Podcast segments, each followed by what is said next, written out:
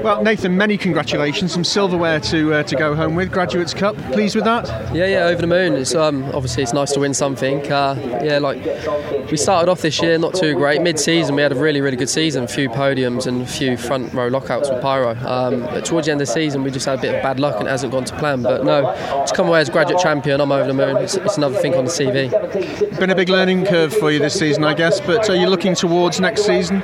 Yeah, for sure. It's been a massive learning curve. Um, I'm not sure if we're coming back. There's a few other things in the pipeline, so hopefully, my aim is to go overseas or Asia to race. But um, we'll have to wait and see. You've enjoyed the season, though. The Renault Clio Cup is a is a good proving ground and some very close, exciting racing for the spectators. Yeah, it's, it's been a great season, and obviously the package is on with the British touring car, and uh, with all the people here, it's a great atmosphere to be racing in. Well, it's been great to watch, and many congratulations. Well done. Thank you very much.